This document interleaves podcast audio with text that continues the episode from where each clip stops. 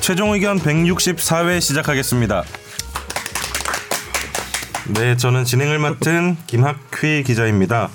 그리고 뭐요? 요즘 어떻게 지내시나요? 예? 그냥 한 명씩 물어보게요. 싫어요. 네. 네, 김선재 잘하겠습니다. 아나운서. 안녕하세요. 요즘 어떻게 지내시나요? 오늘 발렌타인이잖아요. 아, 성 발렌타인인가요? 네. 아, 그걸 받아주시네. 네. 발렌타인인데 아, 초콜릿 줄 사람이 몇 명인가요? 김학희 기자님은 초콜릿 가져왔잖아요. 그치, 그치. 정현석 변호사님은 본인 먹으려고 가져왔잖아요. 아, 진짜로 나는 진짜 거짓말 하나도 안 하고 발렌타인데이인지 모르고 전 초콜릿을 늘 달고, 다, 들고 다니거든요. 근데 달고 다니는 게 맞을 수도 있겠다. 그거 깜짝 놀라서 꺼냈어요. 오, 발렌타인데이 하면서 꺼냈어요. 주머니에서 가나 한 개, 작은 거. 안 나눠 먹으려고 한 개 산 거 아니에요? 예, 예, 그냥 저, 사- 저 그냥 사서 가지고 다녀요. 늘 쟁여둬요. 근데 본인은 발렌타인데이. 아, 전 몰랐어요. 오늘 발렌타인인지 네, 뭐. 어, 요새 그렇군요. 너무 바빠가지고. 네. 줄 사람이 없어서 모르는 거겠죠? 너무 아니죠. 슬프다. 아니, 남자친구가 있는데 그런 걸 안 없는데. 챙기는 거죠. 아니, 원래 있으면 챙기겠지만 없어서 몰랐어요. 남자친구가 지금 슬퍼졌어요. 한, 한 12년 정도 사귄 친구가 있지 않나요? 내 인생이 28세인데 12년이면은 네, 굉장히 유- 어린 나이부터 네 사귀었죠. 인생의 반을 함께했네요. 정현석 변호사님은 초콜릿 많이 받으셨어요? 여자친구 많잖아요. 저는 지금 아, 저기 그냥 패스해도 되나요? 어, 엄청 질문 많지 않나? 여자친구 아니고 팬, 팬, 여성 팬. 네? 어, 팬. 정말 많다 들었어요. 전화 찬스 쓰면 김 아, 안 되나요? 변호사님이 잘 아신다고. 아, 제가 얼마 전에 그러지 마십시다. 아, 예, 네. 들었는데 어, 나한테는 여자친구 많다고 했는데. 아 진짜? 아니 이렇게 부럽다. 잠깐 아니 차라리 하세요 하시고요 아. 이렇게 끝내면 더, 더 이상할 것 같아요 네. 그냥 팬인 걸로 끝내야지 예 해주세요 짧게 아, 얼마 전에 그 변호사 시험을 준비했던 학생 네. 하나 만났는데 지인인데 아, 정 변호사님이 어떤 위명을 그 친구를 통해서 강사로서의. 전달받으니까 네. 네네 야 정말 대단하신 분이었구나. 그러니까 더러운 내용이 아니죠 이게 자, 내, 지금. 내 그런 옆에 거잖아. 붙여 뭐 이런 느낌이잖아요. 어 그러면은 결국 예. 팬이랑 사귀었다는 거네요?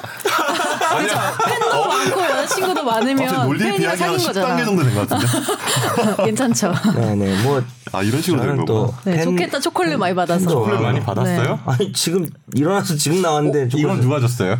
아니 제가 이건 본인이 가나는 제가 이게 좀 할 얘기가 있는데 제가 이 가나 초콜릿이 편의점마다 맛이 달라요. 무슨 상자마다. 소리예요? 아 제가 초물리예요. 초물리에. 이게 무슨 어, 진짜? 소리야? 다 아, 이제 초물리에 똑같이. 자격증도 있어요. 이게 이게 왜냐면 유통 과정에서 녹았다가 이렇게 되고 다른데 한 상자에 있는 것은 맛이 거의 같거든요. 그래서 제가 편의점에 가서 약간 미친 녀석처럼 죄송한데 가나를 살 건데 하나 정도 먹어봐도 되겠습니까? 저 이래요. 사이코패스인데? 그래서 먹어보고 정말이야? 맛있으면 한 60개를 사요.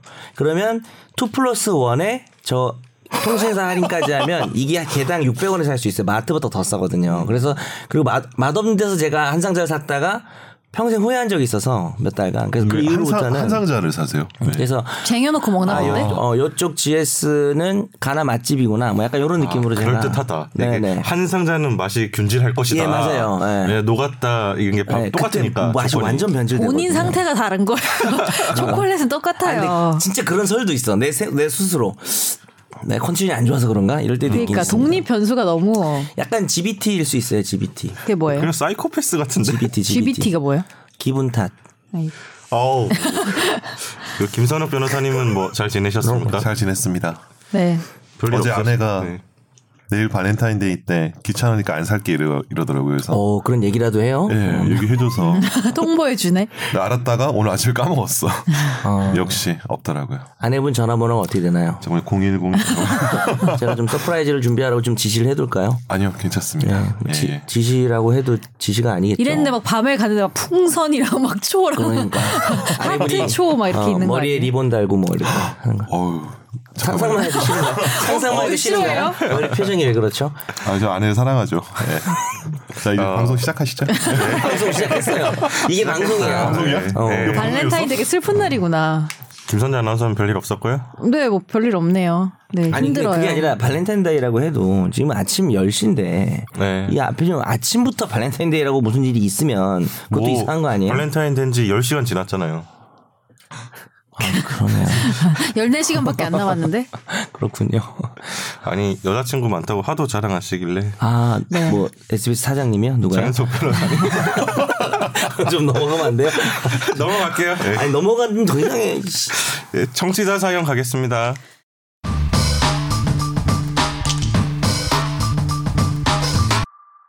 K방송 모 주말 드라마를 보다가 별 희한한 궁금증이 생겼는데요. 이혼 시 재산 분할에 대한 질문입니다. 만약 억만장자와 재혼으로 결혼해서 몇 년 동안 살다가 이혼을 하면 억만장자가 결혼 전부터 가지고 있던 재산도 분할 대상인가요? 아니면 결혼 후부터 발생한 재산에 대해서만 분할 대상이 되는 건가요?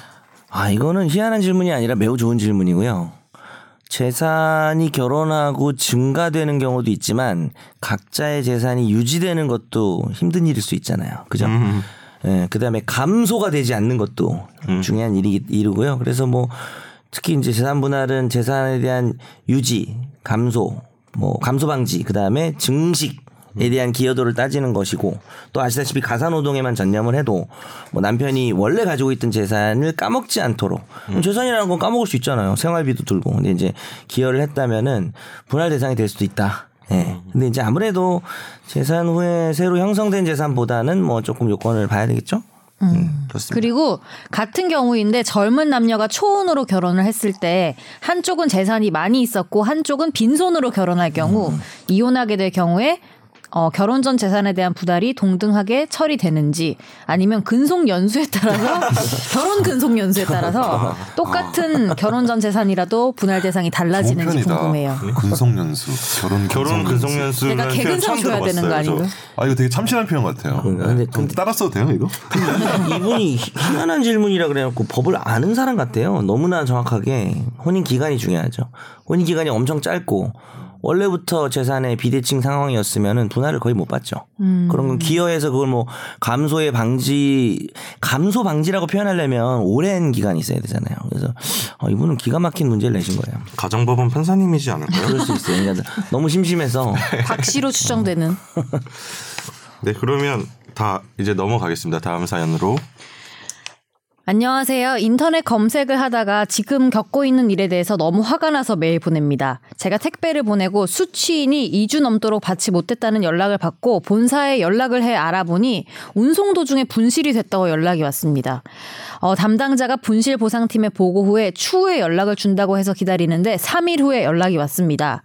제가 택배를 보낼 당시에 물품 분실 관련 보상금 측정을 어, 제가 보내는 물품의 10분의 1 금액으로 눌러 보냈습니다. 이유는 당시 물건은 핸드폰이었는데요. 금액이 버튼이 잘 눌러지지 않아서 아무거나 누른다는 게 이렇게 문제가 됐습니다. 결국 5만 원밖에 보- 배상을 해드릴 수 없다는 어이없는 말을 전해 듣고 방법이 없냐 했더니 당시 보낸 물품의 구매 내역서 그리고 물품을 구매하신 분의 증언을 토대로 배상을 해준다는 말을 받아서 그렇게 준비를 해서 서류를 보냈습니다. 그런데 여전히 결과는 똑같이 5만 원밖에 안 된다라는 말이 돌아와서 너무 화가 나서 메일을 보냅니다. 어떻게 해야 되나요? 일단 뭐 택배사 그 보상 관련해서 그 약관이 있을 건데 그 약관 규정을 아마 그 보상팀에서 설명을 해주지 않았을까라는 생각이 드는데요. 이게 약관은 사실 본인이 몰랐다, 나 약관 본 적 없다고 하더라도 대개는 다 본인들이 클릭을 하시거든요. 근데 그렇죠. 클릭을 하고 이제 다 읽은 것으로 다 정리가 되기 때문에 근데 제가 좀 약간 안타까운데 이제 아마 그 분실 시의 보상금 정책에 관련해서는 아마 고객이 책 뭐지 이렇게 금액을. 기재한 금액을 기준으로 아마 하지 않을까라는 생- 생각이 들어서 이게 좀 안타까운데 어쨌든 그 해당 그 택배사에 약관을 먼저 달라고 한번 요청해 보시고 약관에 대해서 좀 의문이 있거나 이러시면 한번 재차 한번 메일을 보내주셔도 괜찮을 거예요. 이게 어느 택배사인지 몰라가지고 저도 이게 그 사연을 보더라도 이게 뭐 왜냐 택배사마다 다 정책이 다르기 때문에 그래서 택배사 그 약간 해당 부분을 좀 보시고 논의를 해보시면 좋을 것 같아요. 예. 근데 뭐 살짝 암시했지만 네. 약관을 봐도 예. 본인이 쓴 금액이라 네. 뭐 그것을 보호받을 규정이 없지 않을까요? 그러니까요. 근데 이게 뭐 택배 딱 보내기 전에 그 해당 물건을 넣은 뭐 사진을 다 찍는다거나 뭐 동영상을 찍는다거나 이런 정도 자료가 아니면 지금 잘 안 해준 것 같아요. 보니까 물품 구매 내역서랑 받는 분의 증언이 이렇게 있었다고 하는데 그것만으로 이제 인정 안 해준 거 보면은 좀 더 그러니까 정말 그 상자 안에 그 물건이 있었다는 거를 직접적으로 입증할 만한 증거를 좀 제출해야 되는데 사실 쉽지 않죠. 왜냐하면 택배 넣을 때 그렇죠. 잘 보통 사진 넣지 않잖아요. 네. 택배 보낼 때 사진을 찍진 않잖아요. 그렇죠. 근데 아니요. 예를 네. 들면은 뭐 저는 그 페이 많이 쓰는데 거기에서 쇼핑을 하면은 그 페이 자동으로? 결제에다가 모든 과정이 다 거기에 떠요. 그래서 그 물건에 대한 택배 운송장 번호까지 뜨잖아요. 근데 그 운송장 번호를 비교해 보면 그 물건인 거 알 수 있잖아요. 그걸로 네. 보냈다는 걸. 아. 그 정도 있으면은 될 것 같은데. 그죠? 택배 운송장 번호. 왜냐하면 그러니까 네, 네. 이 결제 내역에 이 물건 그림이랑 네. 사이트랑 내가 네. 구매했다는 내역이랑 운송장 번호가 같이 떠 있으면은 그 정도는 좀 증거가 될 수 있지 않을까요? 그건 될 것 같은데 이거는 약간 사례가 아. 다르니까 그러니까 1대1 거래면 좀 힘들 것 같긴 해요. 이분은 그냥 네, 아마 핸드폰 네, 중고 거래를 하신 것 핸드폰을 음. 같은데. 뭐 사든 뭐 그러니까. 음. 해서 네. 그걸 넣어서 보냈는데 샀다는 그 구매 증명서랑 네. 그 보내 받기로 했, 택배를 받기로 했던 사람이 이제 얘기해준 진술 그거 가지고는 지금 보상팀에서 못 해주겠다는 거고 음. 근데 그게 애매하다. 있더라고 하더라도 저기 네. 택배사에서 거부할 수 있는 거 아닌가 약간을 어, 근거로 근데 또 음. 찾아보니까 표준 약관이 있네요. 택배 표준 표준 약관에 보니까 가액을 기재했을 때는 기재된 가액을 기준으로 손해액을 지급한다고 표준 약관이 돼 있어가지고 그러니까 그냥 표준 증상 약관은 돌아서 거의 다 약, 말대로 택배사를 따르니까. 음, 힘들 것 같아요. 정말 표준 약관 슬프지만 20조 에 있네요. 네. 다음부터는 무조건 높이 쓰세요. 그저 같은 경우도 아까 네. 방송 전에 김선재 아나운서랑 얘기했지만 10만 원짜리 택배 보내면 가액 보통 저는 한 2, 30만 원 쓰거든요. 아, 아, 저는 최고 안 되는 써요. 거 아니야? 그건 양아치 아니에요? 왜 나는 약간 제일 높은 금액 쓰는데 그리고 왜냐하면은 물품 가격이 측정 안 되는 물건들도 있잖아요. 맞아 그쵸? 그리고 내 추억이 막 담겨 있고 막 중고여가지고 내 추억은 350만 원. 그럼 천만 원을 주고도 못 사요. 추억의 부가가치가 그리고 엄청 약간 많네. 중고 같은 거는 아, 추억의 부가치가. 예, 약간 어쨌든. 왜 더 비싸지는 것도 있어요. 저는 책을 좋아해가지고 책 같은 경우에는 초판 같은 거는 이미 절판돼서 안 나오거나 맞아. 이러면은 저는 그럴 살 때 원래 가격보다 훨씬 비싸게 주고 사거든요. 저희 집에 지금 초판 만화책이 꽤 많은데. 그거 안 살래요. 뭐 진짜 아니 그 중고 알라딘 중고 들어가면은 진짜 비싸게 팔리더라고. 요 어. 아, 그렇죠. 아, 진짜 가- 갑자기 생각나는데 우표 절판되면. 같은 것도 뭐 150원짜리 우표인데 네. 지금 중고 팔면 네. 막 몇십만 원 하는 거 있잖아요. 음. 그런 거 있죠. 네. 그럼 가액을 뭐라 써야 돼? 100만 원. 무조건 100만 원. 그래서 좀 아, 근데 저는 이런 일이 생기는 줄 몰랐어. 분실되는 게 있구나. 있죠 꽤 있어요. 네. 아무튼 어렵다는 게 지금 네, 좀 아, 예. 어려워 보이는 거죠. 어려워 보이는 거. 예. 기재 금액 때문에 차라리 기재를 안 했으면은 최고 한도에 50만 원이고 뭐 이런 그런 음. 규정이 있는데 기재를 한 게 좀 오히려 불리해지신 게 아닌가. 근데 이게 뭐 네이버 아니 그러니까 뭐 네이버 중고나라 이런 데서 산 거면은 그 이렇게 판매액을 올리잖아요. 그건 거기 당연히 그런 거라도 하고 음. 뭐 좀 더 증거를 좀 보강해 보시는 게 좋, 좋지 않을까. 네. 근데 이게 증거가 아니, 나도 좀 잘 모르고 이렇게 얘기해서 이건 잘라야 될 수도 있겠지만 그걸 올렸다는 걸 택배 회사가 인식해야 물어 물을 수 있는 거 아니야 책임을?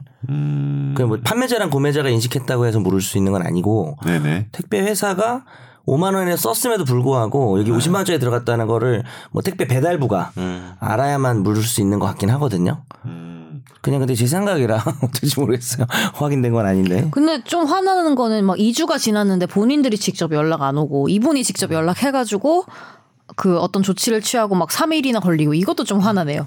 보다 보니까. 음, 그렇죠. 음, 그런 절차 먼저 보상 어, 절차가 잃어버렸으면 문제가 본인이 있죠. 직접 먼저 음, 뭐 몰랐을 수도 있지만. 예, 안타깝습니다. 이게 분실되는 게 스- 저도 제 택배 많이 보내봤지만 분실된 경우가 없었는데 음, 저도 막상 아직은. 닥치면 짜증 날 것 같아요. 저는 세탁물이 분실될 적은 있어요. 저희 아파트 다뤄 다니는 분께서 아. 비슷한 셔츠들과 비- 왔, 왔고요. 제 셔츠가 없어졌는데 제 셔츠가 더 싼 거랑 가만히 있었어요. 아, 나도 그런 적 있는데 고깃집에서 우산이 바뀌었는데 이분 건 되게 좋은 거야. 막 가죽 우산이야? 아니 가죽 뭐 손잡이로 돼 있고 색깔은 똑같은데. 우산에서 막 배경음악 나오고 일어나요. 아 그건 아닌데 걸어가는데 훨씬 좋더라고요 재질이. 비 내리는 넘어갈게요. 거리에서 네, 다음 또 목소리 청취자 들었네요. 사연이 좀 들어온 것 중에 네. 지난 방송이죠. 의견 같은 거예요. 예, 아이고. 최종 의견 163회 이제 청취 소감 보내주신 분들이 좀 있는데 김경수 씨 많을 거라고 예상을 했습니다. 피드백이. 네, 아, 요거 고맙습니다. 간단하게 짚고 네. 넘어가면 네. 좋을 것 같아요. 예. 그 청취 소감 같은 건데 안녕하세요 김경수 지사의 1심 판결에 대해 자세하고 전문적인 해설 잘 들었습니다. 다만 한 가지 논점에 대해선 동의하기 힘들었습니다. 재판부 행위를 해석하는 마지막 부분에서 어, 워낙 말씀들이 왔다 갔다 해서 딱히 어느 부분이 문제다라고 꼬집기는 불가능했지만요. 전체적인 요지가 비판은 가능하지만 이란 전제를 달고서 결론적으로는 재판부의 판단을 존중해야 한다는 취지로 들었습니다. 그러나 지난번 메일에도 제가 썼던 것 같은데요. 세상일 어느 하나가 정치적이지 않은 건 없다고 봅니다. 성판사가 박근혜에게 8년을 선고했다면 이 사안도 성판사가 상고법원을 끝내 추진하지 않은 것에 대한 보복인지 아니- 아니면 다른 뇌물 협의를 봐주기 위한 흥정의 결과인지 정치적 견해에 따라 다르게 해석될 수 있는 부분이란 거죠. 재판부의 권위, 선의, 무결함을 강조하는 듯한 말씀들은 결국 시민들의 지위를 낮게 보고 그들의 결정에 따라야 한다는 우민화의 의도가 숨어 있는 건 아닌지 의구심이 듭니다. 그런 재판부의 중립이라는 허구적인 개념을 대입해서 오직 정치적 논리로만 돌아가는 현실을 왜곡하고 동의를 구하는 듯한 태도는 많이 아쉽습니다. 라고 하면서 저희에게 이제 박원석 전 정의당 의원이 한 해석도 붙여주셨는데요. 그 뒤에 말이 좀 웃긴 것 같은데. 네. 아무튼 음. 네. 그것이 꼭 최종 의견의 률사님들과 정치인의 차이만은 아니라고 생각합니다. 리울사. 네, 하나하나의 과정과 결과들이 정치적으로 어떤 의미를 갖는지 아는 것이 이 복잡한 사회를 살아가는 우리의 태도가 돼야 하지 않을까 합니다. 좋은 음. 말이네요. 네, 반대 입장도 있을 수 있겠지만 오히려 그런 솔직한 태도와 토론은 좋다고 생각합니다. 잊지도 않은 중립 같은 세월 좋는 좋은 얘기들보다는요. 우리가 너무 세월 좋았나요? 네. 세월. 공감을 얻거나 언급될 리 없지만 조용히 듣고만 있을 수 없어 메일을 써봅니다. 틀렸네. 언급됐네. 어, 아 근데 예. 약간 예상을 했고 워낙 핫, 항의 메일을 몇번 핫한 주제여서. 보내셨대요, 이분이 근데. 네. 어, 이 그래서 제가 찾아봤는데 김학희가 게이트인가요? 다 끊었어요 아, 그동안? 끄는 게 아니라 네. 그 언제죠? 이 사람 이분 것만 이렇게 검색을 해봤어요. 아, 이분 이제 또 보내셨다고 하길래 찾아봤는데 청와대 특감반 방송했을 때도 의견을 보내주셨는데 네. 그때는 음. 권지윤 의견이 씨. 너무 많이 와가지고 아, 아, 네, 그래요. 그래요. 누구시는지 떠나서 네, 그러니까 이게 이 경력 폭발했군요. 좀 많아서 하나씩 언급하기가 좀 어려웠어요. 그때는 네. 청와대 특감방 방, 방송이 뭐였죠? 나 왜 이렇게 기억이 안 나죠? 김태우 주사가 안온거 아니에요? 네, 그거 아는 거 아니에요 혹시죠? 왔을 걸요? 왔나요? 와- 네 왔는데 좀 최근이에요. 쓰레기같이 앉아 있었나 했는데 아니 그리고 우리가 사실은 방송 시간이 아, 좀 한계가 네네네. 있으니까 사실은 좀 바로 도움이 필요한 분들 사연을 위주로 그러긴 하죠. 우리가 뭐 대답을 의견을 해드리다 소개하진 보니 네, 않는데 의견을 소개하기가 이번에는 사실은 왜 소개했나요? 아 그래도 약간 감사하더라고요. 저는 이런 의견 보내주시고 음. 그쵸, 네. 그게 저희 방송을 꾸준히 들어주시고 거기에 대해서 뭐 동의하는 부분과 동의하지 않는 부분 네. 지적해주시고 비록 동의하지 않는 음. 부분이 대부분이신 것 같지만요. 그렇죠. 그리고 의견을 보내주시면 저는 일단 감사한 마음이 컸고요. 저 이거 네. 단순한 악플은 아니잖아요 이런 거는. 그 현실적으로 뭐 김경수 지사 방송 이후에는 이제 메일이 저희가 감당할 수 있을 정도로 와가지고 아 그래요. 아 네. 메일이 좀 좀 반대하는 메일이 많이 왔나요? 아, 한 방송에 두세 대해서? 건 왔습니다. 그러니까 두세 건이요? 너- 김경수 너무 지사. 너무 인기 없는 거 아니에요? 우리? APK 땡땡땡님도 보내주셨는데요. 아. 네, 저희가 다 보고 있으니까 네. 뒤에 메일은 무슨 내용인가? 이건 소개 안 하나요? 이것도 청취 소감이에요. 아주 네. 짧게 한마디로. 그러면은 뭐 답을 그래도 해드릴까요? 아니면 그냥 넘어갈까요? 뭐 저희가 간단하게 뭐 제가 생각만- 그냥 뭐 예, 예. 그 당시 제가 좀 주도적으로 했으니까 네, 김선욱입니다. 네. 왜 자기 소개예요? 아유 김학희 기자님이랑 좀 약간 구분이 안 된다는 썰이 있어서. 네. 그때 음. 네. 뭐 이제 방송이 좀 잘못된 건 본인 탓이다 이거죠? 아니요. 어, 잘못- 아니, 갑자기 네, 약간 뭐지? 기계적 중립이었잖아요. 아, 그 기계적 중립 아니었습니다. 기계적 중립 아닙니까? 아니었고 예, 그럼 저도 예선수 나름의 다 이제 입장이 있는 건데 네.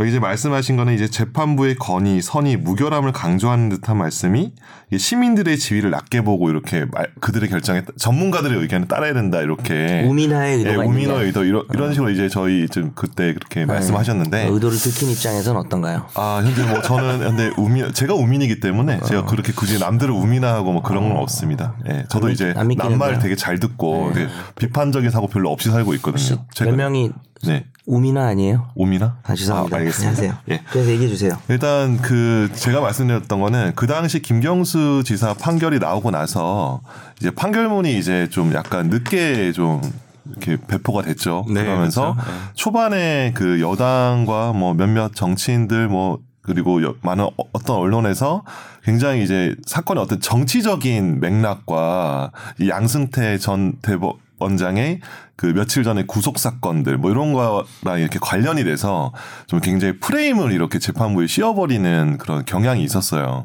근데 저는 좀 그거 근데 그런 식으로 그러니까 판결을 보라, 바라본 여러 가지 해석이 있죠. 뭐 정치적인 해석, 뭐 문화적인 관점, 그리고 뭐 역사적인 관점, 그리고 순수하게 법률 이론적인 관점 여러 가지 관점을 볼 수 있는데 그 순수하게 어떤 정치 프레임에 갇혀가지고 논의가 되는 게 좀 안타까워서 저는 좀 약간 거기에 좀 반대되는 입장을 제시했던 거고 충분히 말씀하신 것처럼 뭐 지- 어느 재판부, 어떤 판사님이나 다 정치적인 성향은 있어요. 그 사람들 다 투표하잖아요. 그죠? 음. 어떤, 어떨 때 1번 찍고 어떨 때 2번 찍고 다 한단 말이에요. 그래서 지금 현재 양승태 재판부 같은 경우도 뭐 정치적 어떤 성향 어떤 막 이런 분석글이 막 지금 나오고 있더라고요. 썰들이 나오고 있는데. 그러더라고요. 예.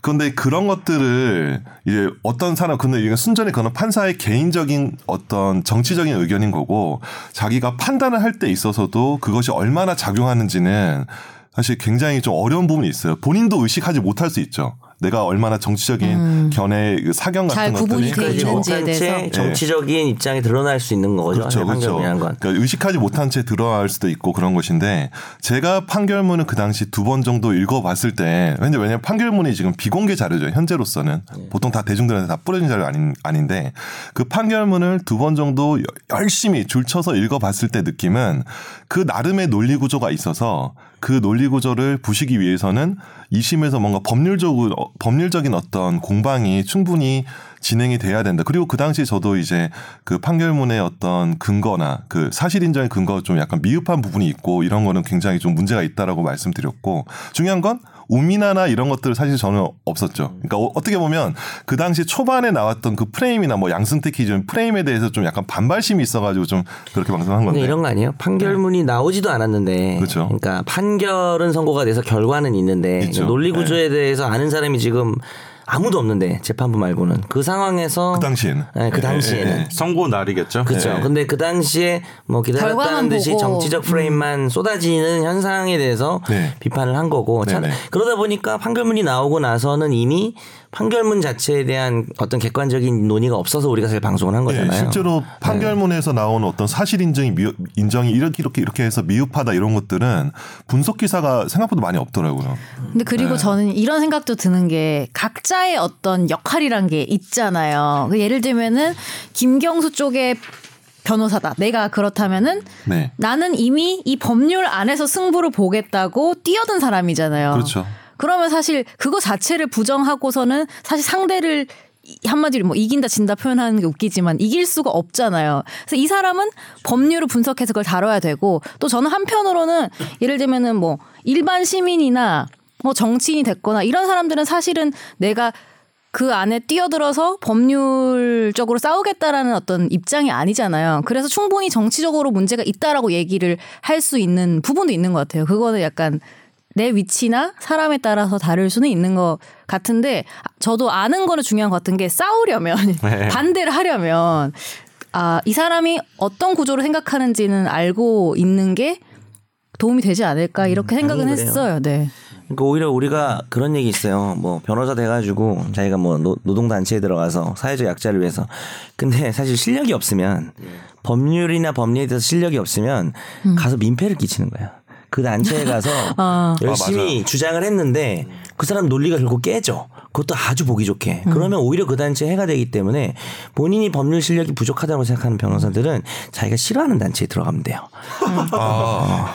저 그래서 열심히 그래서 활동하다 자유한국당 깨지죠. 입당 원서 오늘 팩스로 받으셨어요. 실력이 없으신가요? 아, 네, 아니, 어, 아, 아닌데. 가서 죄송합니다. 변호사가 해마루에서 싫어합니다. 이 방송을. 변호사가 정치적 성향을 당연히 가질 수 있죠. 근데 그건 뭐 좋은 것도 아니고 나쁜 것도 아니죠. 근데 정치적 성향만 가지고 있어서는 아무것도 도움이 안 되고 또 우리 같은 방송에서 뭐 선지 안아서 비슷한 얘기했지만 이 판결문을 한 번쯤은 법률적 관점에서 분석을 해야 된다고 생각하고 지금 또 다른 분 메일을 소개 안 했지만 너무 이렇게 정치적 이분법으로 소개해야 되다가 저희 방송이 되게 좋았다고 말씀해 주시는 소수의 분들도 계신 것 같아요. 아니 근데 저는 그때 약간 네. 댓글로도 좀 욕이 많던 욕이 조금 있던데요. 네. 저희 저희, 방송의 약간 역할이라고도 저는 네. 개인적으로는 생각하는데 그 사실 다른 그런 내용들은 충분히 다른 방송에서 저는 접할 음. 수 있다고 생각을 했고 우린 변호사 두 명 있으니까 우리가 할 수 있는 음. 어떤 분석을 나름대로 그렇죠. 우린 해야 한다고 생각하잖아요. 네. 즉 보통 사건 같은 경우에는 분석이 이루어지는데 이 건 같은 경우는 너무 급박하게 추석 전에 음.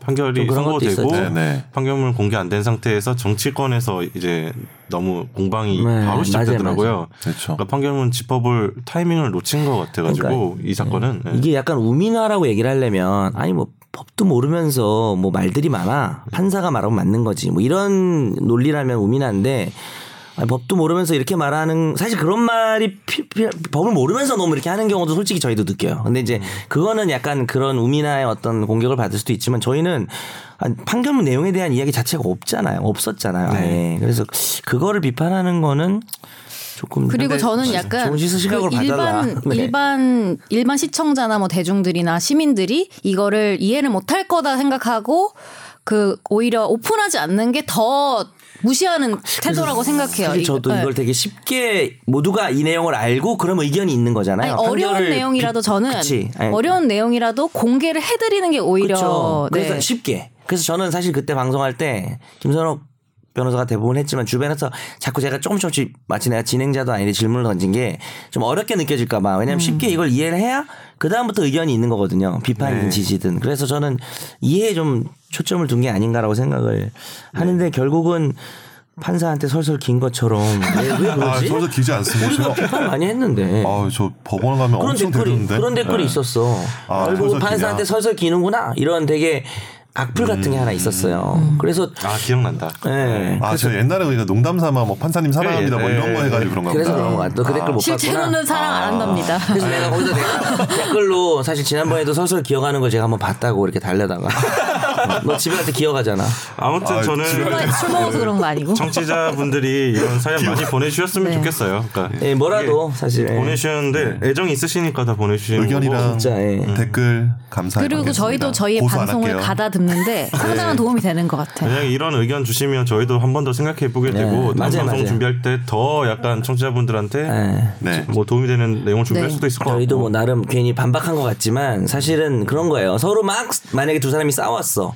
그럼 집에 갈 때는 싸울 때는 진짜 내가 다 오라라고 말을 해도 집에 갈 때 보면 저 사람 말이 옳은 것 같은 생각이 들 때가 있거든요. 그래서 아, 그리고 알게 저는 모르게 마지막으로 반영이 사실 됩니다. 근데 결국에는 동의할 수밖에 없는 부분은 이런 피드백이 온 메일에서 음. 사실은 결국에는 사법부가 믿을 수 없게 만든 거는 아, 그건 그러니까 당연하죠. 그 상황에서 우리가 그러니까- 얘기를 해야 한다는 거예요. 사실은 아, 맞아. 그러니까 네, 그거는 결국 네. 어, 신뢰가 무너졌죠 사법부에. 네, 그러니까 신뢰가 맞아. 있을 때는 우리가 어- 되게 공정하고 딱 나눠서 이렇게 얘기를 할 수 네. 있겠지만 그럼에도 불구하고 법률 분석 필요한 것 같아 그죠? 뭐 네, 지금 네. 선재하고 네. 알아야죠. 음. 그걸 부정한 건 맞아요. 아니잖아요. 그러니까 왜냐하면 신뢰할 수 없다 그러면 법률 분석 안 하는 거지 뭐. 근데 그래서 굉장히 더 좀 섬세하고 어려운 복잡하죠. 예, 작업인 좀 것 같아요. 맞아요. 뭐 개인적인 약간 바람을 하나 부탁 말씀드리면 네, 바라지 그러니까 마세요. 이, 이 청재 사연 여기서 끝내고요. 네네. 앞으로 메일로 좀 그 집중 탐구 뭐 다뤘으면 좋겠는지 이런 것도 좀 보내주셨으면 좋겠어요. 너 그건 너가 주제 고갈되고 있는 선정하니까 거 이거 한 거잖아. 네, 그러면 적극 반영해서 아, 준비를 할 테니까. 뭐 네. 저희가 정말 집중 네. 탐구 주제가 이제 많이 고갈됐죠. 아니 그런 고민이 들어요. 그러니까 사람들이 관심 있는 주제일까 이런 생각이 가끔 들어가지고 그렇죠. 뭐 오늘도 사실 양승태 대법원장 이제 기소된 내용을 준비를 했는데 사람들이 양승태에 관심 있을까? 음. 그게 이제 모든 그 언론사의 고민 아닌가요? 사람들이 네, 관심 있는 정말 걸 다뤄야 하는지 고민이야. 우리가 꼭 다뤄서 이거 중요하다고, 예. 사회적으로 의미가 있다는 거를 얘기하고 싶은 걸 다룰 건지 그게 가장 고민이죠. 약간 의견 보내주시면 감사할 것 같아요. 사람들이 보고 싶어하는 뉴스와 사람들이 봐야 하는 뉴스. 예. 그래서 우리는 주로 어느 쪽에 맞춰 제 있나요? 생각에는 우리가 봐야 하는 거를 아주 기깔나게 해가지고 보고 보기- 싶게 만드는 거야. 더 보기 싫어지지 않을까요? 자 그러면 여기서 넘어가고 화재 판결로 가겠습니다.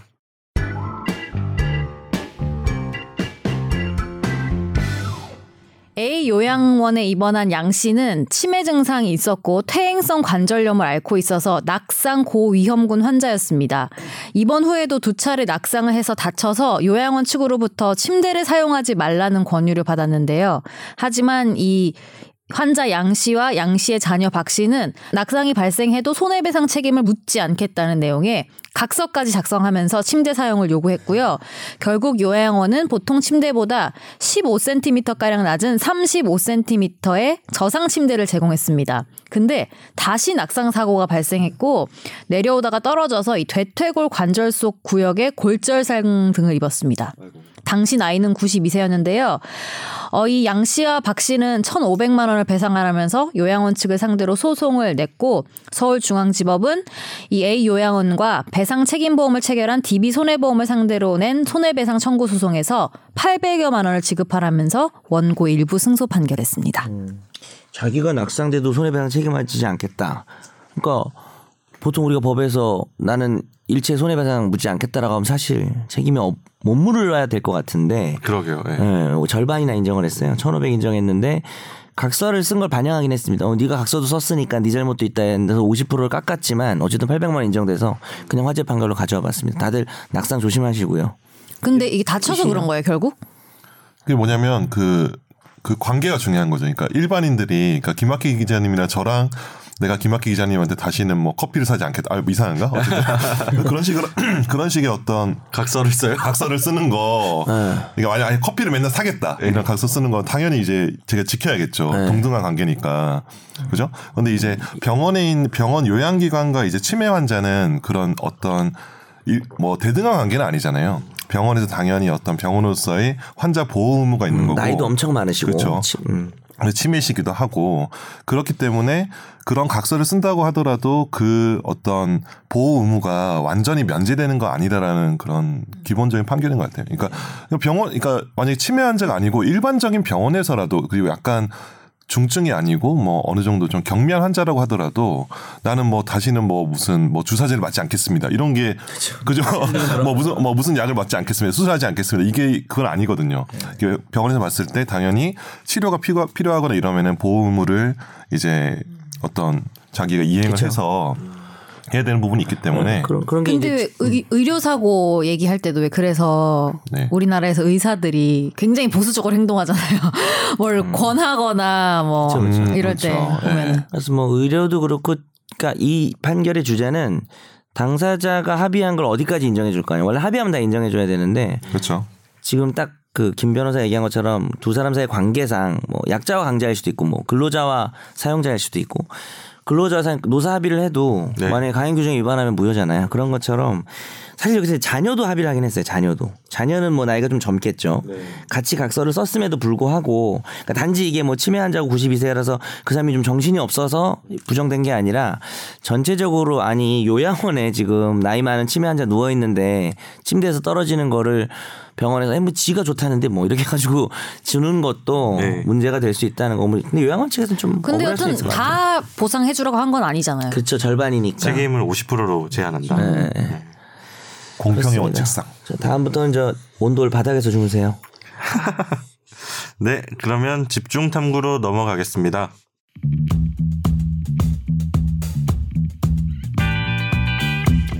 네, 아, 네. 죄송합니다. 쿵짝, 아, 아, 쿵짝쿵짝은 화재 판결인가요? 죄송합니다. 네 아니에요. 그 이번 주 집중 탐구는 아까 말씀드린 것처럼 양승태 전 대법원장 기소된 내용을 가지고 왔는데요. 이게 법조계에서는 지난주 돌아봤을 때 가장 큰 일인 것 같아요. 예. 제가 생각하기에. 그런데 진짜 엄청난 일인데. 너무 큰일 아니에요? 지금 말하는 목소리가 너무 슬퍼요. 헌정사상 처음인데 아무도 큰일 관심 안 아니야? 가져요. 아니요, 나는 좀 약간 우와 이러면서 준비했거든요. 처음에 예, 예, 처음에 맞아요. 뭐 공소장 막 300장 넘고 막 그 그러니까. 검찰이 아니, 휘무룩 휘무룩 아무도 관심 안 가져. 그 카메라 카메라 앞에 서서 브리핑을 이제 얼굴을 드러내고 했잖아요. 중앙지검 삼 3차장이 음. 이제 어느 정도 중간 수사 결과 발표까지는 아니더라 하더라도 아무튼 전 대법원장 기소되는 시점이면 정말 이 사법농단 수사가 거의 거의 뭐 막을 내렸다고 하긴 그렇지만 이제 끝판왕 거의 끝판 네. 끝판왕까지 끝났다. 정점. 아, 근데 왜 이렇게 왜 이렇게 관심이 없죠 사람들이? 아, 네, 지금 그래서- 뭐 버닝썬 얘기만 하고 난리가 아니에요. 근데 와이프한테 네. 이제 양승태 이번 주에 하려고 한다니까 그 누가 관심 있어 이러더라고. 아, 일반 사, 일반 그 왜 관심이 시청자 없는지 이유를 입장인가요? 먼저 얘기해 볼까요? 음. 아 모르겠어요. 이게 일단 기시감이 있는 것 같고 일단 자기 삶과 연관이 없다고 생각한 것 같아. 그러니까, 음. 그러니까 양승태를 너무 많이 들어서 그런가? 아니 그것도 그렇고 살면서 대법원장 만날 일이 없으니까요 일단은. 그러니까 대법원장 기소하는 일이 처음인데 그러니까 최초이긴 한데 내가 살면서 대법원장이 내 인생에 영향을 줄 거라고는 생각하기 쉽지는 않은 것 같아요. 이게 약간 그 동부구치소에 계신 그분 있잖아요. 테니스 좋아하시는 분. 예. 네. 그분이랑 약간 비슷한 것 같은데 그분도 별로 사람들 지금 관심이 1도 없는 것 취소인지 같아요. 모르는 사람도 있는 것 같아요. 아, 맞아. 지금 관심 진짜 1도 없어요. 태극기 부대 막 이러면은 박근혜 뭐, 뭐, 풀어내라 막 이렇게 하는데, 거기도 MB, 아니, 그분께서는 이제 얘기가 안 나오는 거 보면, MB를 하면 되죠 뭐. 아, MB, 어쨌든, 그분이 뭐, 보신탕도 좋아하시고, 어제 그분이. 증거가 아주 명백하죠. 아니 아, 네. 명백하죠. 의도적인데? 아니 그건 말실수예요. 명박해요? 그러면 이 수많은 사람들 중에는 역시 박근혜 전 대통령이 네. 핵인싸인 것 같아요. 제일 관심을 많이 가졌죠. 예. 딴 사람들은 관심이 대상도 되지 않는 거예요. 이게 팬덤이 없어서 그런 거예요. 현직이라 그런가? 현직. 현직과 전직의 차인가? 아니, 내가 왜 팬덤이 대법원 없는 거야. 정도는 이제 어, 팬덤이 약간 없어. 이미지도 중요한 어, 것 팬덤이 같아요. 없어, 팬덤이 네. 아 전직이었다. 아 그리고 내가 내 손으로 뽑은 사람이랑 그렇죠. 네 그건 좀 다르죠. MB도 내 손으로 뽑았잖아. 아, 죄송해요. 국민들이. 아니, 근데 이거 뭐 MB는 이제 생각을 너무 가지고 이제 있습니다. 완전 대실망을 해버려가지고 그런가? 뭐 하여튼. 어, MB 성대모사 잘하시지 않아요? 잘안 못해요. 지금 연습 중인데요. 어, 지금 약간 목소리 차라리 깔아앉아서 할 수 있을 것 같은데. 카도 가든 성대모사. 카더 카드가든이 가든 뭐예요? SBS 바- 자사 방송 팬 몰라요, 더 팬도 팬? 아, 몰라. 알아, 알아요. 네. 비비 카더 가든 죄송합니다. 안 그러던 신문선인데 있구나. 그 패턴이 비슷해요. 그래요. 신문선인데. 신문선과 이성균 사이 어디쯤? 아, 더 커야 하세요. 다 비슷해요. 아, 이거 제대로 주제로 들어갈게요. 네, 그러시죠. 들어갑시다. 이게 웃으면서 할 건 아닌 것 같아요.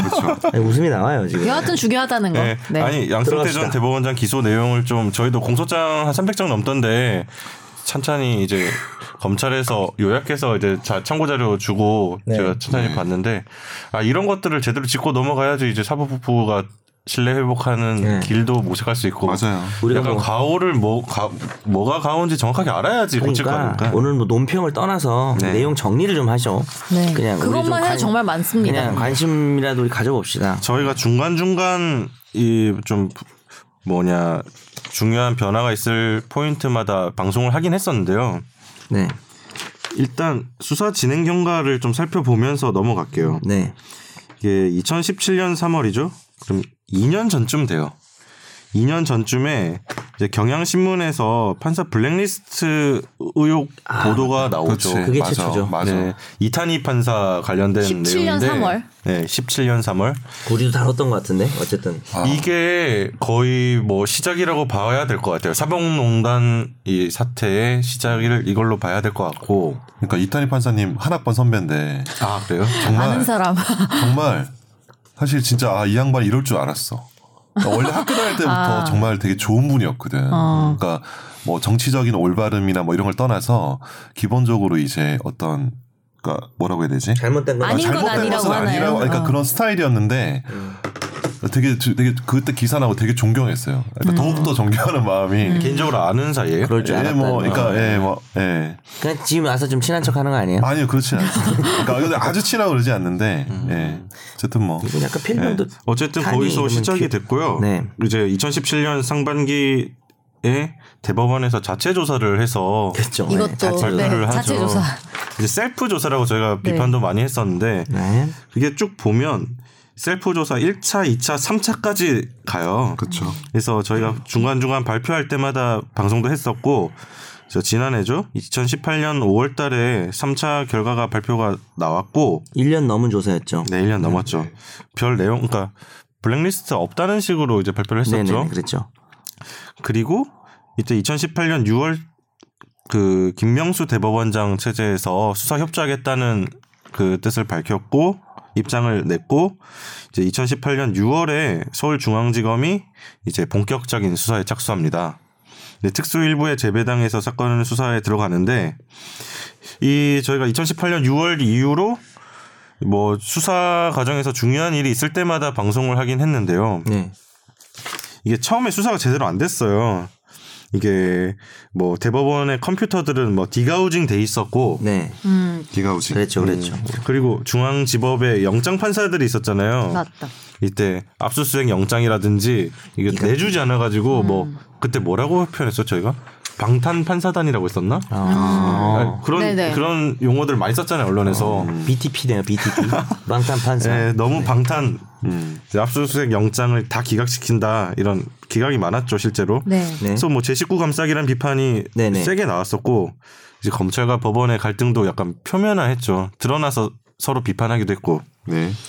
그게 가장 심했을 때는 저희 방송했었는데 유해용 전 대법원 수석재판 연구관 아, 그때였네요. 구속영장 기각됐을 때 이제 서울중앙지검장인 윤석열 이제 검사장이 뭐 상식적으로 이해할 수 납득하기 없다. 어렵다 이런 입장을 직접 이제 예, 밝힌 실명으로 밝히기도 했죠.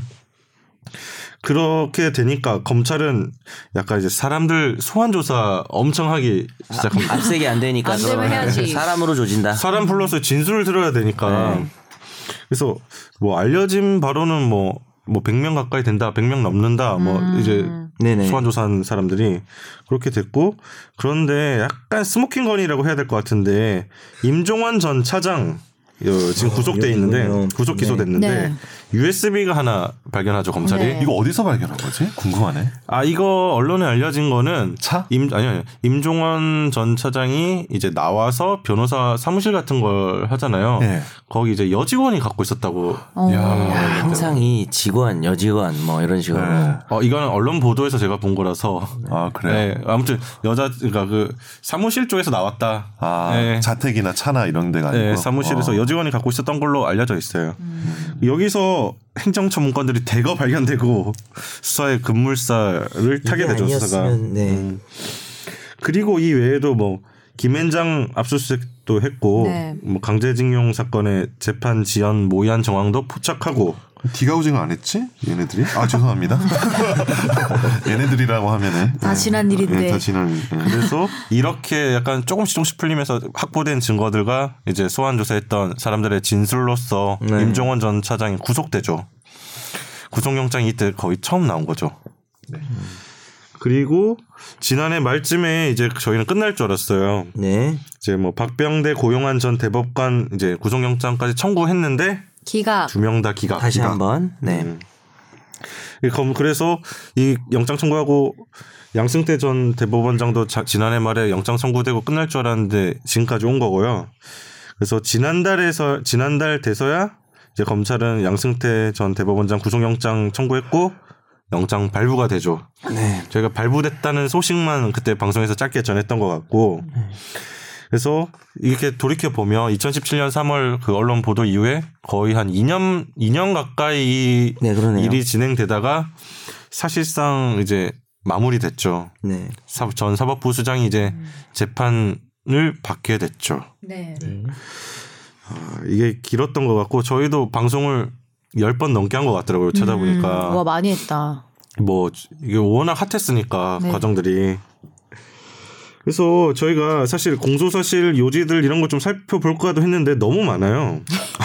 260, 읽어만 260 주세요. 페이지? 살짝 살짝. 아니 그뭐 260페이지인가? 296페이지라고 검찰이 설명했었는데 아. 차라리 총평을 먼저 하고 들어오는 것 같아요. 읽은 소감. 총평은 소감. 아니고. 아, 소감 있나요, 소감? 소감은 대하 소설이지 뭐. 어, 네, 딱 그 느낌이에요. 네, 무협진 아니고. 직권 남용이 한 100번 등장하는 거 아니에요? 그렇죠. 예.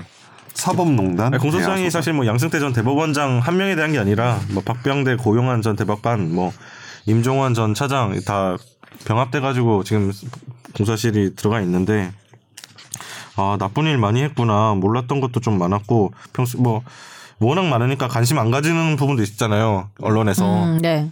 그러니까 짜잘짜잘 짜잘짜잘한 것도 많고 그렇지만 어떻게 하든 가장 중요한 거는 강제징용 소송이랑 블랙리스트인 것 같아요. 네. 음. 블랙리스트. 그렇죠. 뭐 강제징용 판결 저희도 꽂혀가지고 방송 여러 번 했잖아요.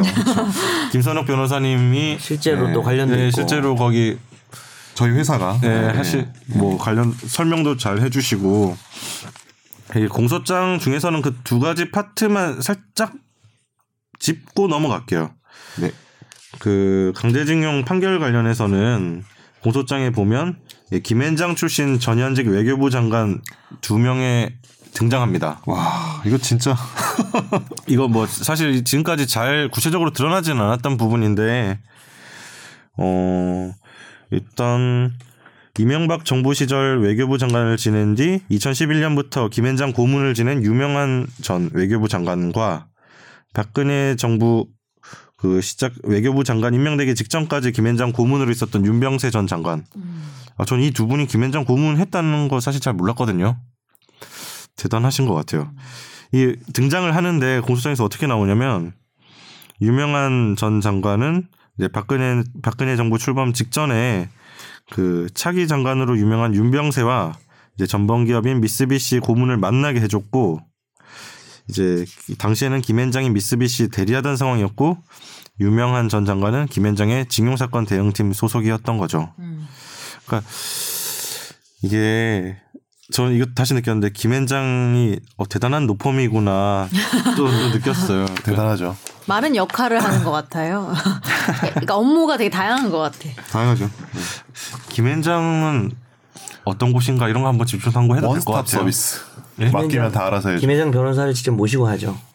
김현장 변호사를 모시고 아 그래요? 걔 그러면 아는 사직 사람들 있겠지. 그 음성 변조 할 수 네, 있나 우리? 네, 모시고 처음에 좋은 얘기하다가 중간에 잠깐 먼저 보내고 네. 우리끼리 얘기하는 거죠. 최근에 기사 난 거 보니까 이제 2018년 10대 로펌들의 매출 네. 분석한 기사가 있더라고요. 네네. 김현장이 43% 정도 네. 되던데. 전체의 아니 10대 로펌 매출액에. 중에서 실제로 우와. 보면 그러니까 그러니까 추정한 건데 부가가치세나 이런 걸로 이제 보니까 이 2등 태평양, 뭐 음. 2등, 3등, 4등, 5등, 5등인가 6등까지 합쳐야 김현장이랑 똑같더라고요. 갭이 크구나. 예, 아, 난 갭이 그 정, 그 갭이 난다는 건 알고 몰랐는데. 있었는데 독보적이다. 그 정도 갭이 날 줄은 몰랐어요. 근데 연봉이 진짜 높던데요. 어? 딴 연봉이요? 얘기인데 연봉이 초봉이 얼마인가요? 김현정이? 제가 제 연봉이 아니라서 공개는 못하겠는데 제가 들은 걸로는 정말 높던데요. 그러니까 첫, 첫 연봉을 들은 거죠. 어, 뭐 초봉을 천이요. 들은 거죠. 초봉. 초봉? 어. 초봉. 세후 한 1억 5천? 1억 5천까지 안 되잖아. 까지는 요즘 안 되나? 아니 많이 내, 내리잖아요. 세후. 세후 1억 2천 아니에요? 1억 2천? 네. 아 이거 너무 좀 까는 건가? 아니 뭐 우리가 특정을 안 했으니까 뭐. 이 중에 김현장 변호사 없잖아요. 네네네. 하면서. 어, 예. 정현석 변호사님. 심지어 김씨 장씨도 아. 없어요. 그렇죠. 나 김씨인데? 나 김씨인데? 아, 네. 그래요? 나 김씨인데? 알고 보니 나 난 김씨인데? 무슨 소리 한 거지 지금? 우리 쓰리 김이거든요. 아 이거는 다음에 네. 김현장을 한번 다뤄보죠. 음, 김현장 사람들 관심 많은 것 같네요. 지금 너무 이야기한 거 보니까. 특정 그 법인을 다루게 됐을 때는 문제가 좀 되지 않나요? 어떻게 보면 이거 광고해 주는 거야. 그렇게 아. 그래, 보면 그건 걔네들. 그, 럴 수도 있어서. 아, 좋게 안 다루면 되지. 아, 나쁜 아니, 애들 이게- 같은데. 아니 그- 근데 좋게- 스카이캐슬 근데 이게 보세요. 뭐냐면- 스카이캐슬 이후에 위올라 다들 어 코디가 있었어 이러면서 그러니까. 이거 오히려 그 무슨 뭐 범죄 그 기사 나오면 오히려 그 그런 뭐 그런 거 있잖아요. 뭐 알려준다 이런 거. 더 어. 그렇죠. 그런 갑자기 그런 거 생각난다. 막 정치인들은 자기 부고 빼곤 다 좋아한다. 근데 그쵸. 광고가 된다고 하는 것도 맞는데 뭐 우리가 해서 그렇게 광고가 될 것 같지. 맞아 이미 그런 거. 40%라면서요. 우리 너무 아 이미 과대평가했어. 40%구나. 그러니까 이야기가 너무 세니까 아, 네. 넘어갈게요. 블랙리스트로 갈게요. 이 블랙리스트 관련해서도 공수장 들어간 거 보니까 이제 각급 법원장들이 이 법관들의 블랙리스트 작성하는데 가담했다는 내용이 들어가 있어요. 아 정말 슬펐어. 이 이거 진짜 잘 몰랐는데 정말 네. 양승태 전 대법원장이 매년 그 법원장들로 해서 그 매년 인사관리 상황을 보고하게 했고 작성하게 했는데 이제 각급 법원장들은 매년 대법원장 신년 인사를 위해 대법원 방문할 때 인비 인비라고 표시한 봉투에 담아 법원 행정처장에게 직접 제출했다. 아이 별다 줄. 가짜는 씨. 별걸 다 줄여서 말하네. 예, 인비 인사 비밀. 네. 박인비 인사 비밀. 인사 비밀. TMI다. 이게 대법원장들이 그걸 직접 전달을 했다는 게 이제 공소장에 이제 적시된 내용이고요. 그 그러니까 법원장들이. 예. 이 자료들이 이제 이른바 판사 블랙리스트의 기초 자료로 쓰였다는 게 검찰의 판단입니다. 근데 실제로 법원장들한테 이렇게 받지 않고서는 블랙리스트 만들기가 어려울 것 같긴 해요. 뭐 법원장들이 뭐 지- 자기들이 직접 쓰지 않더라도 이제 모아가지고 고스탕인 걸 모으겠죠. 예. 인비를 딱 만들어주면 들고 각 어쨌든 법원 법원마다 저기 뭐 그 밑에 그 있겠죠. 수석 그 수석들 있잖아요. 예, 뭐, 뭐 수석반사. 공보관 뭐 그 이렇게 사람 뭐 시켰겠죠. 예, 예, 시켜서. 근데 만들었겠지. 너무 웃기지 않아요? 대학에서 학생회장 경력 있다. 거기에 블랙리스트. 어떤 내용들이 이거 내가 아는 사람 올라오냐면 같은데. 요- 이거 이거 좀 웃겨요. 박근혜 후보가 토론회에서 대본을 읽는다고 SNS SNS에 쓴 판사. 대본에 읽는 것처럼 발언했다. 아, 대본. 아, 아니 그러니까, 어, 그러니까 뭐 너무- 외워서 이렇게 뭐야 하는 대본 것처럼. 네. 읽는 거 아니야? 뭐 이런 식으로 했는데 이제 그것도 그 조언을 해준 거 아닐까 이거? 이거 아니 약간 오해한 근데 거 같은데. 어. 학생회장 한 거는 맞아요. 아니 학생회장 한 거 약간 입사할 때 리더십 있다고 막 자기 소개서 쓰는 거잖아. 맞아요. 좋다고 대학교 막. 학생회장 출신의 판사. 그 좋은 거 아니, 좋은 거? 이거 리더십? 이제 이거 약간 이게 저기 뭐죠? 무브먼트 아마 그쪽에 이제 학생회장 얘기 같은 거. 음. 재판에서 노동자 편향적 관점을 보였다고 평가된 판사. 이런 판사들이 인비에 들어갔다는 하는 이분은 거잖아요. 마모 판사님 같은데 예, 노동자 편이라면 다 아는 사람이었어. 마은혁 판사님. 어, 이미 방송 다 나왔어요. 음, 그래서 이런 판사들이 이제 이제 인사 비밀에 보고가 돼서 올라갔고 네. 그거는 이제 블랙리스트 기조 자료로 쓰였고 실제로 이제 법원 행정처는 이런 판사들한테 불이익을 줬고 이를테면 선호하지 않는 법원에 인사를 낸다거나 네. 이거는 하, 뭐라 해야 되지? 유치한 것 같아요. 유치하고 잔인하죠. 최악을 잔인하다. 뭐 그런 이제 크게 보면 이 두 가지가 눈에 띄었고요. 나머지 워낙 많아요. 워낙 많죠. 어, 혐의들이 몇 쪽이라고요? 어, 검찰은 296페이지라고 밝혔는데 이제 보통 이제 언론에서 국회 통해서 공소장을 비실명 처리된 걸 봤는데요. 네. 300장 선 312 넘더라고요. 페이지네. 네, 어. 312페이지 정도 되는 것 같아요. 이게 뒤에 뭐 별첨 자료도 있고 그러니까 아, 이거 뭐 총론을 하- 하고 갈까요? 정현석 변호사님 조시는데 아니에요. 지금 너무 개탄스러워서 그래요. 뭐가 개탄스러워요? 제가 졸린 게요. 그러니까 이렇게 이런 기사 나오니까 사실 어떤 판결이든 순수하게 뭐 법률적으로 음. 읽힐 수가 없는 거지. 음, 저희 앞에서도 그러니까, 얘기했지만 예, 정말 예, 그래요, 그건. 뭐 김경수 뭐 지사 판결이나 뭐 각종 판결들이 순수하게 읽힐 수 있겠어요, 사실. 근데 그래도 범적으로 읽어보고 네. 이제 아 이거 좀 아닌 것 같다 싶으면 네, 이제 네, 이건 네. 정치적인 거다라고 말할 수도 있겠죠. 사실. 그렇죠. 그 그거도 웃기더라고요. 이 배당 관련해서 언론에 기사 나오는데 이제 양승태 전 대법원장 기소되면 아무튼 중앙지법에서 1심 재판부가 누가, 어. 배당이 되고 맡아야 되는데 전부 다 양승태랑 뭐 연관이 있는 사람이 너무 많으니까 누가 될 것이냐 이거 가지고도 기사가 상당히 많이 나왔었는데 네. 어 중앙지법 제 35 형사부에 배당이 됐습니다. 재판장이 박남천 부장판사 그리고 뭐 설명을 들어보니까 이 박남천 부장판사라는 부장판사님은 그 뭐 법원 행정처나 대법원 요쪽에서 일한 그 경력이 없으시더라고요. 음, 네. 기획 라인이 아니죠. 그래서 뭐 주로 뭐 일선 법원에서 계셨던 것 같고 뭐 연고가 없다고 해서 배당 그러니까 연고가 있는 사람들은 다 빼다 보니 음. 빼고 이제 랜덤 배- 배당을 해서 네. 나오는 분이기 때문에 뭐 그렇습니다. 그래서 배석 판사님 중에도 아는 분이 있네요. 이제 35부의 배석 판사는 심판 김신영 판사세요. 딴 얘긴데요. 이름이 심판 본명 맞는 거죠. 맞습니다. 네. 저희 대- 제가 아는 분이라서 저희도 학, 저도 아는 분이고 심판판사. 학창 시절부터 이름이 심판이라 생리적 복관이죠. 판사가 되겠구나 막 이런 농담을 했었습니다 그때도 음. 근데 진짜 됐어요 대단하다.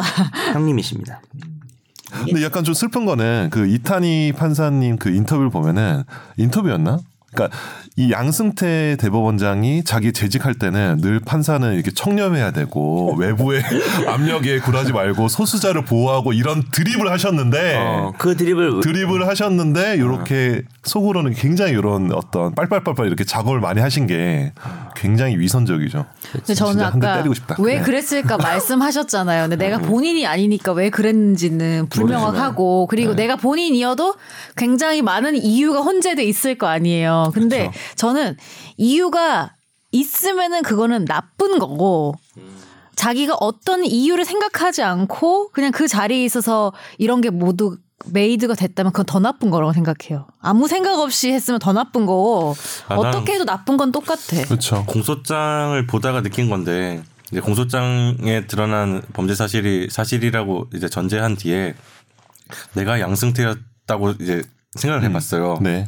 그런데 그때 지상 최대 과제 상고법원이 있는데 이게 내가 양승태야 그러면 상고법원이 내가 바라던 건 아닌데 아무튼 대법원에서 핵심 과제로 했고 나도 동의하고 해야 되고 근데 나는 엘리트잖아 네. 내가 원하는 거 있으면 해야지 그렇죠 안 되는 게 더 이상한 네. 안 되는 거죠. 네. 게 이상하다는 생각을 했을 것 같고 저도 약간 그런 쪽으로 그러니까 생각했어요 할 수 있는 능력이 있다는 거죠. 아, 내가 그러니까 우리 대법원이 이걸 네. 하겠다는데 이걸 왜 못해 아. 누가 막아? 나도 약간 그런 쪽으로 생각해요 네. 그래서 공소장 읽다가 좀 그런 생각이 들었는데 그러면서 근데 잘 안 됐잖아요. 잘안 되니까 이제. 안 되니까 이거 뭐- 어설프니까 네? 어설프니까 프로가 아니잖아 이게 정치적인 기획을 하는 건데 판사들이 정치적 기획을 해본 적이 있겠어요 이게 뭐 두- 절대로 뭐 두둔하는 뭐 약간 아. 네, 두둔하는 게 그런 아니라 얘기가 두둔하는 아니고 뭐 얘기야, 내 얘기는. 거지. 바보야 바보 건데 약간 그런 심리가 있지 않았을까 최악이네요. 초반에 멍청하고 나쁜 뒤에 거네요. 갔을 때는 되게 또 사악한 감정을 가졌을 것 같고 네. 초반 시작을 얘기하는 건데 처음엔 자기 뜻대로 안 되니까 그 이거 살면서 자기 뜻대로 안 된 게 있었겠어요. 없죠. 그거 없어요. 완전 엘리트 의식을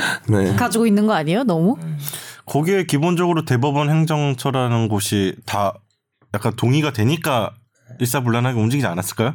이를테면 심의관급은 시키니까 했을 수도 있을 것 같고 음. 아니면 세뇌가 된다고 해야 되나? 뭐 그런 생각을 진짜 개인적으로 했습니다. 왜냐면 근데 이제 기본적으로 말을 잘 듣고 자랐잖아요. 그러니까 엘리트 한국산 엘리트라는 존재가 그러니까 이제 뭐 블랙리스트 만들려고 할 때도 약간 감정을 배제하고 아 이건 일이야 일이야 이러면서 약간 체면을 걸고 만들었겠지. 그 만든 사람 중에 하나가 내가 엄청 잘 아는 사람인데 정말 그리고 지금 현재 탄핵법관 명단에도 이름이 딱 있더라고요. 어. 근데 약간 마음이 아팠어요. 왜냐하면 제가 아는 그 분의 학창 시절의 모습은 굉장히 좀 정의롭고 네.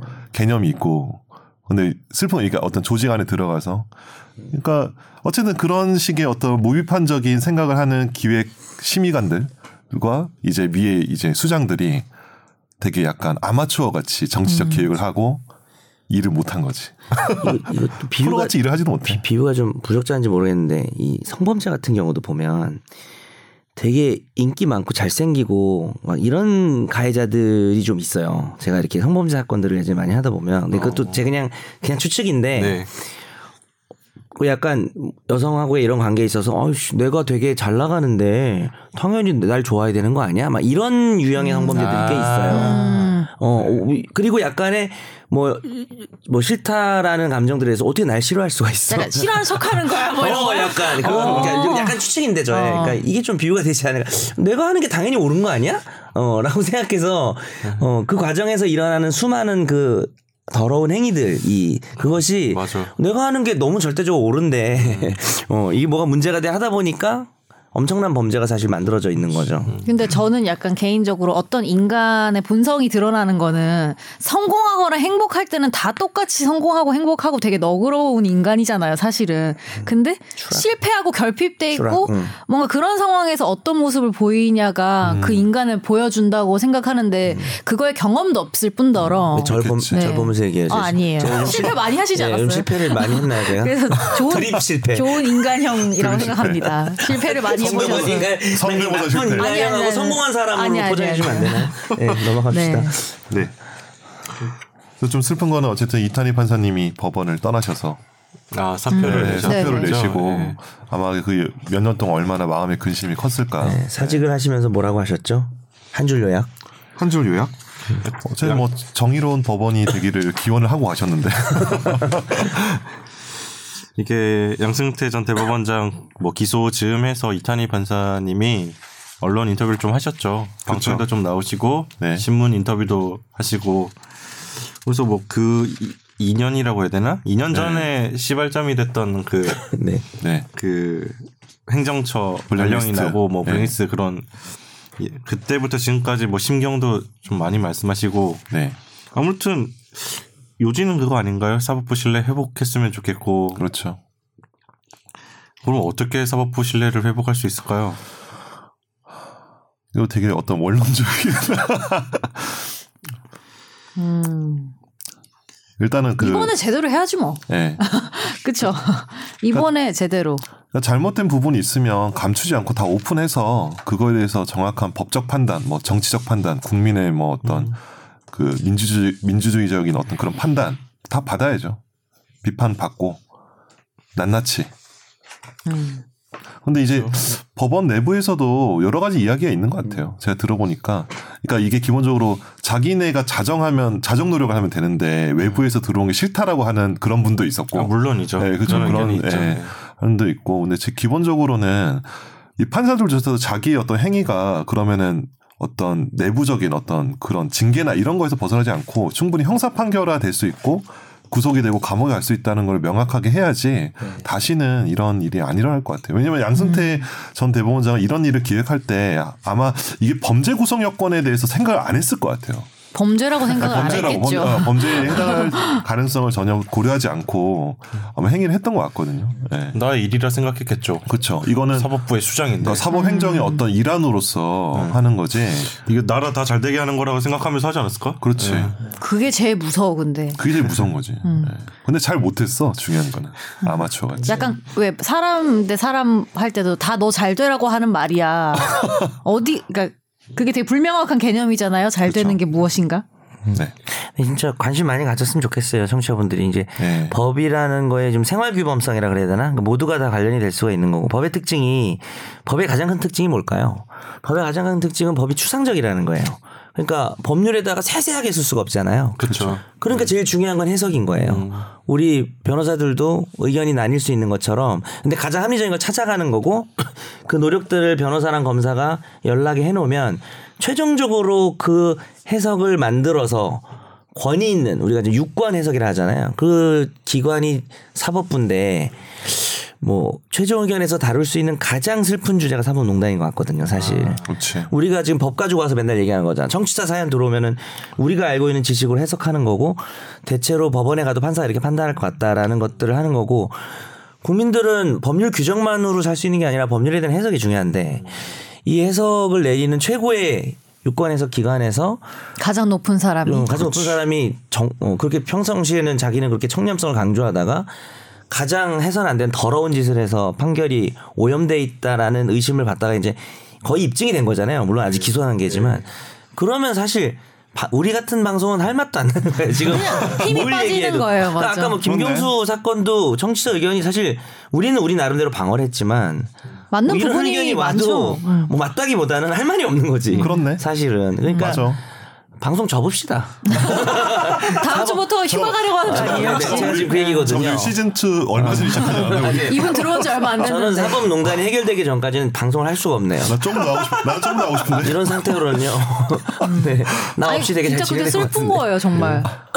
맞아. 이 주제만은 안 다뤘으면 좋겠어요. 음. 다른 주제들은 음. 법에 의해서 어떤 잘못된 것을 우리가 비판하는 거잖아요. 근데 이거는 법 자체가 법을 비판해야 돼. 네, 법 자체가 법률만 있는 게 아니라 법에 대한 해석이 더 중요하거든요. 음. 그리고 해석이 잘못되어 있을 수 있다라는 게 너무 슬픈 해석에 일이죠. 대한 최고 존엄 기관이 네, 아무도 거부를 못해요. 그러니까 최종 의견에서는 앞으로 사법농단 의혹을 다루는 일이 없었으면 좋겠어요. 그러니까요. 그렇습니다. 최종 의견이 원래 대법원의 의견이에요, 사실. 그렇네. 음, 그렇죠. 예. 그래서 제목도 최종 의견인데 이게 뭡니까? 좀 먼저 들어갈게요. 오늘 네. 좀 상태가 안 좋아서요. 잘 가요. 잘하십시오.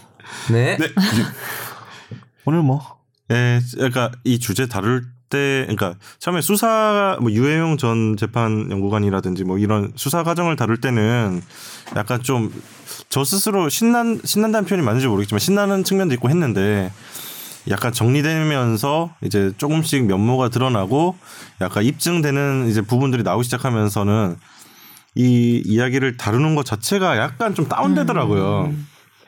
그냥 이 공소장 300장 정도 보는데도 그냥 계속 그냥 기분 안 좋아요. 다운되고 아 이런 이런 것까지 했어? 아니면 아 이렇게 했었지? 아니면 상기되는 측면도 있으니까 종합적으로 아 이제 아, 마음이 아 지금 저는 간 거죠. 네. 아, 아니 근데 저는 그러니까 사실 이게 엄청 길고 하지만 저는 제일 무서운 건 사실 비관주의에 빠지는 거라고 생각을 하는데 아우, 다 똑같고 네, 다 맞아요. 끝났지 뭐 이거는 사실 되게 위험한 생각이고 네. 맞아요. 사실 어떤 처벌도 지금은 안 나온 상태잖아요. 근데 우리가 향해 갔던 이유가 사실 그거잖아요. 그러니까 그게 더 중요한 거니까 음. 좀 관심 있게 끝까지 좀 비관주의에 빠지지 마시고 맞아요 재판 뭐, 마지막으로 과정도 잘 중요하죠. 봐야 되고 예. 그러니까요. 네, 그게 사실 제일 중요. 저 1심 판결 나오면 한번 다루죠. 네, 그때 한번 다룹시다. 네. 그때까지는 양승태는 금지입니다. 음. 아, 네. 양 들어가면 다 안 돼요. 양대창 이런 것도 안 됩니다. 양꼬치 뭐라고. 네, 안 됩니다. 맛있겠다. 그러면 뭐 오늘 방송은 여기서 마무리하시죠. 네, 예. 그러시죠. 네, 다음 주에 뵙겠습니다. 안녕히 계세요. 제발.